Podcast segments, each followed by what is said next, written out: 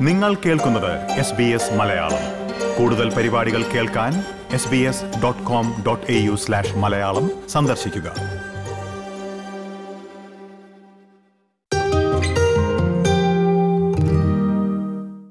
നമസ്കാരം. എൽദോ പോൾ സ്വാഗതം S B S മലയാളത്തിലേക്ക്. താങ്ക് യു ബിജു എൽദോ ഇപ്പോൾ ഈ ഒരു കൊറോണ പ്രതിസന്ധിയുടെ പശ്ചാത്തലത്തിൽ സൂപ്പർ അന്വേഷൻ വലിയൊരു വിഷയമായിരിക്കുകയാണ്. ഒരുപാട് പേർക്ക് അതുമായി ബന്ധപ്പെട്ട് നിരവധി സംശയങ്ങളുണ്ട്. അപ്പോൾ അതിൽ ചില വിഷയങ്ങൾ പരിശോധിക്കുകയാണെങ്കിൽ ഇപ്പോൾ കൊറോണ പ്രതിസന്ധി വന്നപ്പോൾ സൂപ്പർ അന്വേഷണ അക്കൗണ്ടിലെ ബാലൻസ് തുക കുറഞ്ഞു എന്നുള്ളതാണ് ഒരുപാട് പേർ നേരിടുന്ന ഒരു ആശങ്ക. ഒരുപാട് പേർ അതേക്കുറിച്ച് നമ്മളോട് ചോദിക്കുകയും ചെയ്തിരുന്നു. എന്തായാലും ഇത്തരത്തിൽ സൂപ്പർ അന്വേഷണിലെ നിക്ഷേപ തുക കുറയാനുള്ള പ്രധാനപ്പെട്ട കാരണം എന്താണ് ഈ ഒരു സാഹചര്യത്തിൽ? അക്കാര്യം തന്നെ ആദ്യം ഒന്ന് വിശദീകരിക്കാമോ?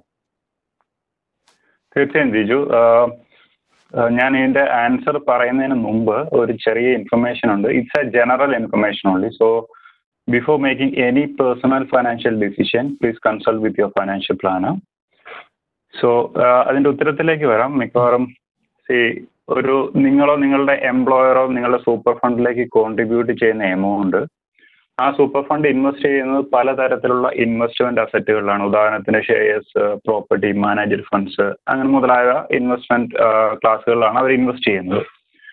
സോ ഓരോ ഇൻവെസ്റ്റ്മെന്റുകൾക്കും അതിന്റെതായ പൊട്ടൻഷ്യൽ റിട്ടേൺ ഉണ്ട് വൊളാറ്റിലിറ്റി ഡിഫറെന്റ് ആണ്. സോ ആ നിക്ഷേപങ്ങളുടെ മാർക്കറ്റ് വാല്യൂയിൽ ഉണ്ടാകുന്ന വ്യത്യാസം അത് നിങ്ങളുടെ സൂപ്പർ ഫണ്ടിലും പ്രതിഫലിക്കും. അതാണ് ഇപ്പോൾ ഇവിടെ സംഭവിച്ചിരിക്കുന്നത്. സപ്പോസ് അതൊരു ഷെയറിലാണ് ഇൻവെസ്റ്റ് ചെയ്തെങ്കിൽ അതിന്റെ മാർക്കറ്റ് വാല്യൂ കുറയുന്നതനുസരിച്ച് നമ്മുടെ സൂപ്പർ ഫണ്ടിന്റെ മാർക്കറ്റ് വാല്യൂ കുറയും.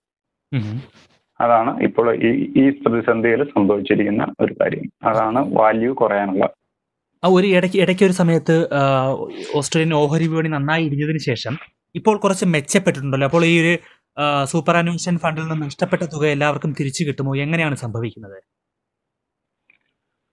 തീർച്ചയായും. ഞാൻ മുമ്പ് പറഞ്ഞതുപോലെ സൂപ്പർ ഫണ്ട് ഇൻവെസ്റ്റ് ചെയ്തിരിക്കുന്ന നിക്ഷേപങ്ങളുടെ മാർക്കറ്റ് വാല്യൂ കൂടുമ്പോൾ പ്രൊപ്പോർഷനേറ്റ്ലി നമ്മുടെ ഫണ്ട് ബാലൻസിലും മാറ്റം ഉണ്ടാവും. അത് പൂർണമായും തിരിച്ചു കിട്ടുന്ന ഒരു വൺ ടൈം അല്ല അത് തിരിച്ചു കിട്ടുന്നത്. അത് ഗ്രാജുവലി ആ ഫണ്ട് നമ്മുടെ അക്കൗണ്ടിലേക്ക് മാർക്കറ്റ് വാല്യൂ അപ്പ് ആകുന്നതനുസരിച്ച് നമ്മളുടെ ഫണ്ട് ബാലൻസിലും മാറ്റം ഉണ്ടാവും. സോ ഏപ്രിൽ ടു ഡേറ്റ് എടുക്കുവാണെങ്കിൽ ഓസ്ട്രേലിയൻ ഷെയർസിന്റെയും ഇന്റർനാഷണൽ ഷെയർസിന്റെയും ഒക്കെ value approximate eight point three two eight point nine percent respectively increase ആയിട്ടുണ്ട്. സോ ആ ഇൻക്രീസ് നമ്മളുടെ ഫണ്ട് ബാലൻസിലും പ്രൊപ്പോർഷനായിട്ട് ഇൻക്രീസ് ഉണ്ടാക്കിയിട്ടുണ്ട്. ഓക്കെ ഒരു ഒരു ചെറിയൊരു കണക്ക് വെച്ച് ചോദിക്കുകയാണെങ്കിൽ പലരും നമ്മളോട് സംസാരിച്ചപ്പോൾ പറഞ്ഞൊരു കാര്യമുണ്ട്. ഇപ്പൊ ചിലർക്ക് ഇരുപതിനായിരം ഡോളർ മുപ്പതിനായിരം ഡോളർ ഒക്കെ കുറഞ്ഞു എന്ന് പറയുന്ന ആൾക്കാരുണ്ട്. അവരുടെ ഫണ്ടിൽ നിന്ന് സൂപ്പർ അന്വേഷണം നഷ്ടമായി എന്ന് പറയുന്ന ആൾക്കാരുണ്ട്.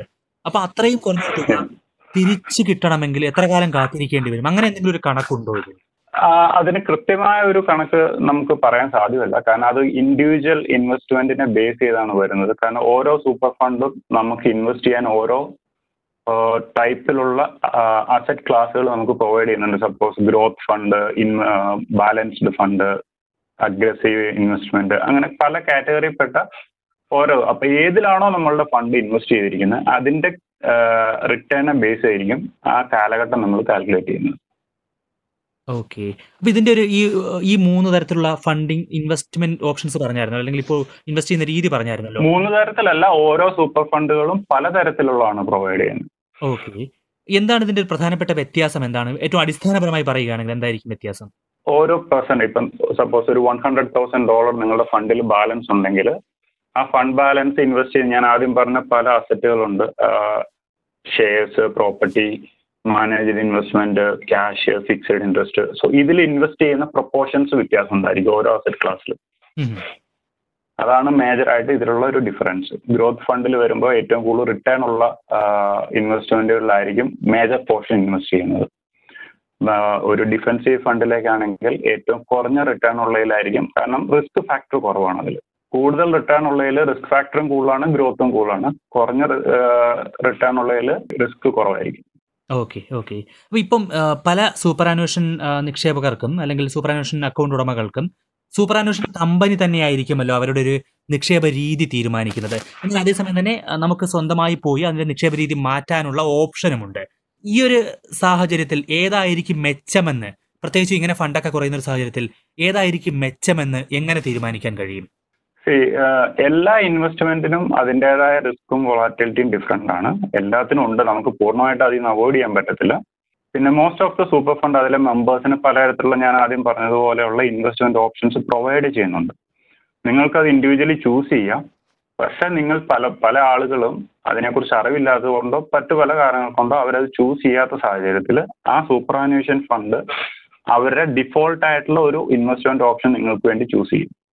സോ അതിനെക്കുറിച്ചും കൃത്യമായ ഇൻഫർമേഷൻസ് നിങ്ങളുടെ സൂപ്പർ ആനുവേഷൻ ഏതിലാണ് ഇൻവെസ്റ്റ് ചെയ്തിരിക്കുന്നത് അല്ലെങ്കിൽ ഏതൊക്കെ ഓപ്ഷൻസ് ആണ് അവൈലബിൾ എന്നുള്ളത് നിങ്ങളുടെ സൂപ്പർ ആനുവേഷന്റെ വെബ്സൈറ്റിൽ product disclosure statement P D S എന്ന് പറയും. അത്തരം ഒരു ഡോക്യുമെന്റ് എല്ലാവർക്കും അവൈലബിൾ ആണ്. ആ ഡോക്യുമെന്റ് പരിശോധിച്ചാൽ നിങ്ങൾക്ക് അതിനെക്കുറിച്ച് നിങ്ങളുടെ ഫണ്ടിനെ കുറിച്ച് കൃത്യമായ ഇൻഫർമേഷൻസ് അവൈലബിൾ ആണ്.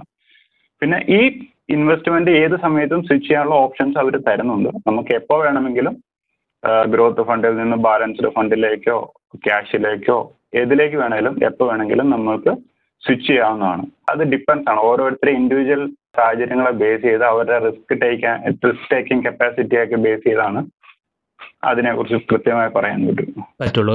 ഈ പറഞ്ഞതുപോലെ വ്യക്തിപരമായിട്ടുള്ള ഒരു അഡ്വൈസിലേക്ക് പോകേണ്ടി വരും അങ്ങനെ ഒരു സാഹചര്യത്തിൽ. ഇത്തരത്തിൽ ഞാനിപ്പോ ഉദാഹരണമായി ചോദിക്കുകയാണെങ്കിൽ എന്റെ സൂപ്പർ ആനുവേഷൻ അക്കൗണ്ടിലുള്ള ഫണ്ട് കുറയുന്നതായി പെട്ടെന്ന് കുറയുന്നതായി ഞാൻ കണ്ടു കഴിഞ്ഞാൽ ഇപ്പം എന്റെ നിന്ന് പതിനായിരം ഡോളറോ ഇരുപതിനായിരം ഡോളറോ നഷ്ടപ്പെടുന്നതായി കണ്ടു കഴിഞ്ഞാൽ അപ്പോൾ ഈ ഒരു കൊറോണ പ്രതിസന്ധിയുടെ പശ്ചാത്തലത്തിൽ ഞാൻ ആ ഇൻവെസ്റ്റ്മെന്റ് രീതി അതിന്റെ നിക്ഷേപ രീതി മാറ്റുന്നത് ഉചിതമാണോ? ഇപ്പോൾ അത് മാറ്റുന്ന ഉചിതമായ ഒരു സമയമാണോ? ശരി അത് അത് ആദ്യം പറഞ്ഞ പോലെ ഓരോരുത്തരുടെ റിസ്ക് പ്രൊഫൈലിനെ ബേസ് ചെയ്താണ് ആ ചേഞ്ച് ചെയ്യുന്നത്. മറ്റൊന്ന് സൂപ്പറാനുവേഷൻ എന്ന് പറയുന്ന ഒരു ലോങ് ടേം ഇൻവെസ്റ്റ്മെന്റ് ആണ്. നമുക്ക് അതിലേക്കുള്ള ആക്സസ് എന്ന് പറയുന്നത് ഒരു ട്വന്റി തേർട്ടി ഫോർട്ടി ഇയേഴ്സ് ടൈമിലാണ് നമുക്ക് കിട്ടുള്ളൂ. After retire one you become retire എങ്കിൽ മാത്രമേ നിങ്ങൾക്ക് ആ ഫണ്ടിലെ അല്ലെങ്കിൽ you have to meet certain releasing conditions ആ ഒരു സാഹചര്യത്തിൽ മാത്രമേ നമുക്ക് അതിൽ ആക്സസ് കിട്ടുകയുള്ളൂ. സോ അതുകൊണ്ട് തന്നെ അത് പെട്ടെന്നൊരു ഷോർട്ട് ടൈമിലേക്ക് സംഭവിക്കുന്ന മാറ്റങ്ങൾ ഈ ഇൻവെസ്റ്റ്മെന്റിൽ വരുന്ന വാല്യൂയിൽ വരുന്ന ഡിഫറൻസുകൾ ശരിക്കും ബോധർ ചെയ്യേണ്ട കാര്യമില്ല. കാരണം ലോങ് ടൈമിലേക്കുള്ള ഗ്രോത്ത് മാത്രം നമ്മൾ കോൺസെൻട്രേറ്റ് ചെയ്താൽ മതി. പിന്നെ ഇൻ കേസ് നിങ്ങൾക്ക് അത്രയും റിസ്ക് എടുക്കാനുള്ള ഒരു കപ്പാസിറ്റി ഇല്ല എങ്കിൽ ഏറ്റവും ഡിഫെൻസീവ് ആയിട്ടുള്ള പ്രൊഡക്റ്റുകളിലേക്ക് നിങ്ങളുടെ ഇൻവെസ്റ്റ്മെന്റ് നിങ്ങൾക്ക് സ്വിച്ച് ചെയ്യാവുന്നതാണ്. സൂപ്പർ ആനുവേഷൻ വെബ്സൈറ്റിൽ പോയി കഴിഞ്ഞാൽ നിങ്ങൾക്ക് അത് സ്വിച്ച് ചെയ്യാവുന്നതാണ്. ഓക്കെ അപ്പം എൽദോ പറയുന്നതിൽ നിന്ന് ഒരു കാര്യം മനസ്സിലാക്കേണ്ടത്. ഇത്തരത്തിൽ ഒരു ഫണ്ടിൽ നമ്മുടെ സൂപ്പർ അന്വേഷണ നിക്ഷേപത്തിൽ കുറച്ച് കുറവുണ്ടായാൽ പോലും വലിയ പ്രായമാകാത്ത ഒരു വ്യക്തി പ്രത്യേകിച്ചും ലോങ് ടേം ഇനിയും ബാക്കിയുള്ള ഒരു വ്യക്തി അത്രത്തോളം അതിനെക്കുറിച്ച് ആശങ്കപ്പെടേണ്ട കാര്യമില്ല എന്നുള്ളതാണ് അല്ലേ ഇല്ല തീർച്ചയായിട്ടും ഇല്ല. എല്ലാ ഇൻവെസ്റ്റ്മെന്റിനും അതിന്റെതായ റിസ്കുകളുണ്ട് എപ്പോഴും നിങ്ങൾക്ക് നോക്കിയാൽ അറിയാം. ലോങ് ടൈം ഇൻവെസ്റ്റ്മെന്റുകൾ എടുത്തു കഴിഞ്ഞാൽ എല്ലാത്തിനും ഒരു ഗ്രോത്ത് എന്ന് പറയുന്നത് അറ്റ്ലീസ്റ്റ് നല്ല രീതിയിലുള്ള ഒരു ഗ്രോത്ത് ലോങ് ടൈം ഇൻവെസ്റ്റ്മെന്റുകൾക്ക് എല്ലായ്പ്പോഴും ഉണ്ട്.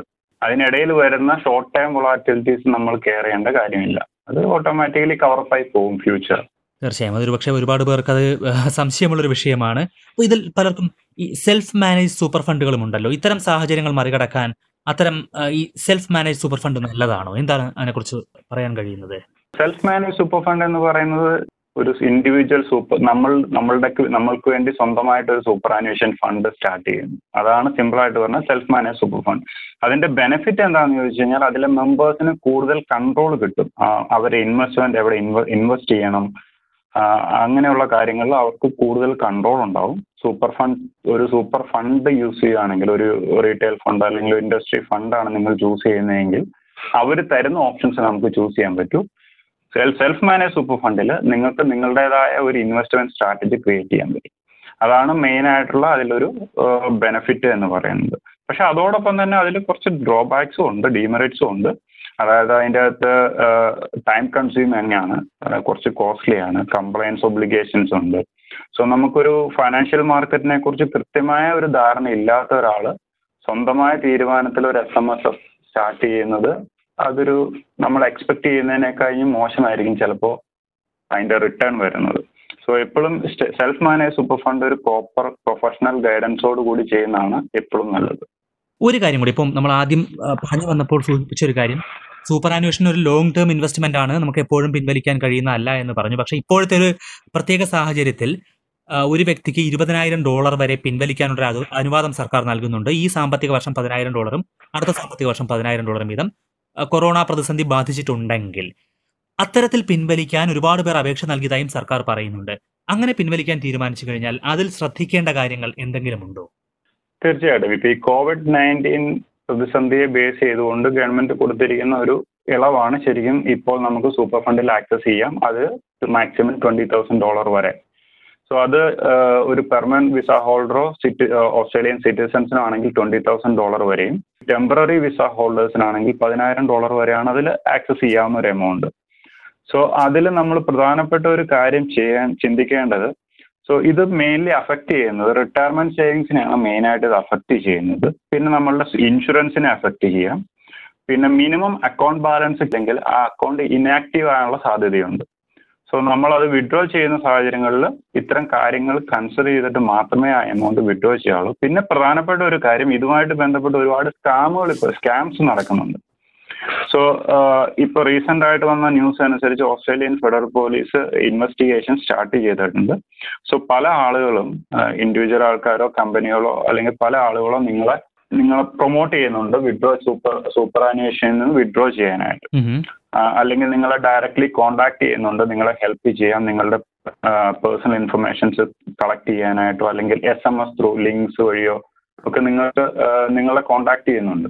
സോ ഇതൊരു സ്കാം ആണ്. സോ നിങ്ങൾ ഇത്തരം കാര്യങ്ങൾ എന്തെങ്കിലും കോണ്ടാക്ട്സ് ഉണ്ടായി കഴിഞ്ഞാൽ നിങ്ങൾ എ ടി ആയിട്ട് കമ്മ്യൂണിക്കേറ്റ് ചെയ്യാവുന്നതാണ്. ഇല്ലെങ്കിൽ നിങ്ങളുടെ പ്രൊഫഷണൽ ഫൈനാൻഷ്യൽ അഡ്വൈസറുമായിട്ട് നിങ്ങൾക്ക് കമ്മ്യൂണിക്കേറ്റ് ചെയ്യാവുന്നതാണ്. പല ആളുകളും നിങ്ങളെ കമ്മ്യൂണിക്കേറ്റ് ചെയ്യുമ്പോൾ പറയുന്നതാണ് നിങ്ങളെ ഹെൽപ്പ് സൂപ്പർ ആനുവേഷൻ വിഡ്രോ ചെയ്യാൻ ഹെൽപ്പ് ചെയ്യാം അത് നിങ്ങൾക്ക് ക്രെഡിറ്റ് കാർഡ് പേ ഓഫ് ചെയ്യാം. അല്ലെങ്കിൽ പുതിയ ഹൗസ് മേടിക്കാം കാർ മേടിക്കാം ഹോളിഡേയ്സിന് പോകാം. ചില റിയൽ എസ്റ്റേറ്റ് ചില റിയൽ എസ്റ്റേറ്റ് ഏജൻസ് അവർ ടെനൻസിനോട് പറയുന്നുണ്ട്. ഇപ്പോൾ ഈ സാഹചര്യത്തിൽ റെന്റ് പേ ചെയ്യാൻ സാധിക്കാത്ത ടെനൻസിനോട് സൂപ്പർ ആനുവേഷൻ നിന്ന് വിഡ്രോ ചെയ്ത് റെന്റ് പേ ചെയ്യാനായിട്ട് അവർ ഇൻസിസ്റ്റ് ചെയ്യുന്നുണ്ട്. സോ ഇത്തരം കാര്യങ്ങളെല്ലാം ഇല്ലീഗലാണ് ഇതൊന്നും നമ്മൾ ഫോളോ ചെയ്യേണ്ടതില്ല. അത്തരം കാര്യങ്ങൾ ഉണ്ടെങ്കിൽ നിങ്ങൾക്ക് എ ടി റിപ്പോർട്ട് ചെയ്യാവുന്നതാണ്. തീർച്ചയായും എന്തായാലും വളരെയധികം നന്ദി. ഇത്രയും ഈ ഒരു വിഷയത്തിൽ ഇത്രയും കാര്യങ്ങൾ പങ്കുവച്ചതിന് ഇത്രയും നിർദ്ദേശങ്ങൾ പങ്കുവച്ചതിന്.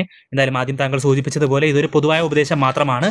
വ്യക്തികൾക്ക് നേരിട്ട് അവരുടെ പ്രൊഫഷണൽ ആയിട്ടുള്ള ഫിനാൻഷ്യൽ അഡ്വൈസറിനെ ബന്ധപ്പെടാവുന്നതാണ് അല്ലെങ്കിൽ എ ടി ബന്ധപ്പെടാവുന്നതാണ്. എന്തായാലും ഈ പൊതുവായ കാര്യങ്ങൾ വിശദീകരിച്ചതിനെ ഒരിക്കൽ കൂടി നന്ദി.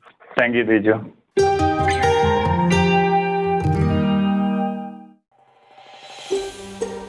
ഇതുപോലുള്ള കൂടുതൽ പരിപാടികൾ കേൾക്കണമെന്നുണ്ടോ? ആപ്പിൾ പോഡ്കാസ്റ്റിലും ഗൂഗിൾ പോഡ്കാസ്റ്റിലും സ്പോട്ടിഫൈയിലും കേൾക്കാം. അല്ലെങ്കിൽ നിങ്ങൾ പോഡ്കാസ്റ്റ് കേൾക്കുന്ന മറ്റെവിടെയും.